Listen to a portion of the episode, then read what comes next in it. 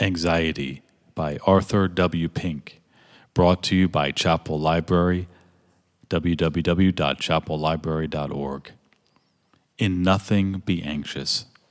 Philippians 4 6. Worrying is as definitely forbidden as theft.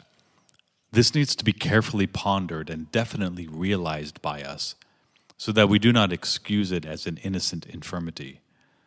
The more we are convicted of the sinfulness of anxiety, the sooner are we likely to perceive that it is most dishonoring to God and strive against it. Hebrews 12:4. But how are we to strive against it?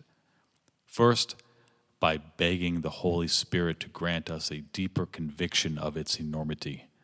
Second, by making it a, a subject of special and earnest prayer that we may be delivered from this evil.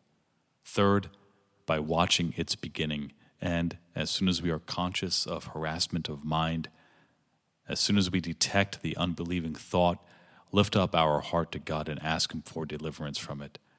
The best antidote for anxiety is frequent meditation upon God's goodness, power, and sufficiency. When the saint can confidently realize, The Lord is my shepherd, he must draw the conclusion, I shall not want. Immediately following our exhortation is, But in everything, by prayer and supplication with thanksgiving, let your request be made known unto God. Nothing is too big and nothing is too little to spread before and cast upon the Lord. The with thanksgiving is most important, yet it is the point at which we most fail. It means that before we receive God's answer, we thank Him for the same. It is the confidence of the child expecting his father to be gracious.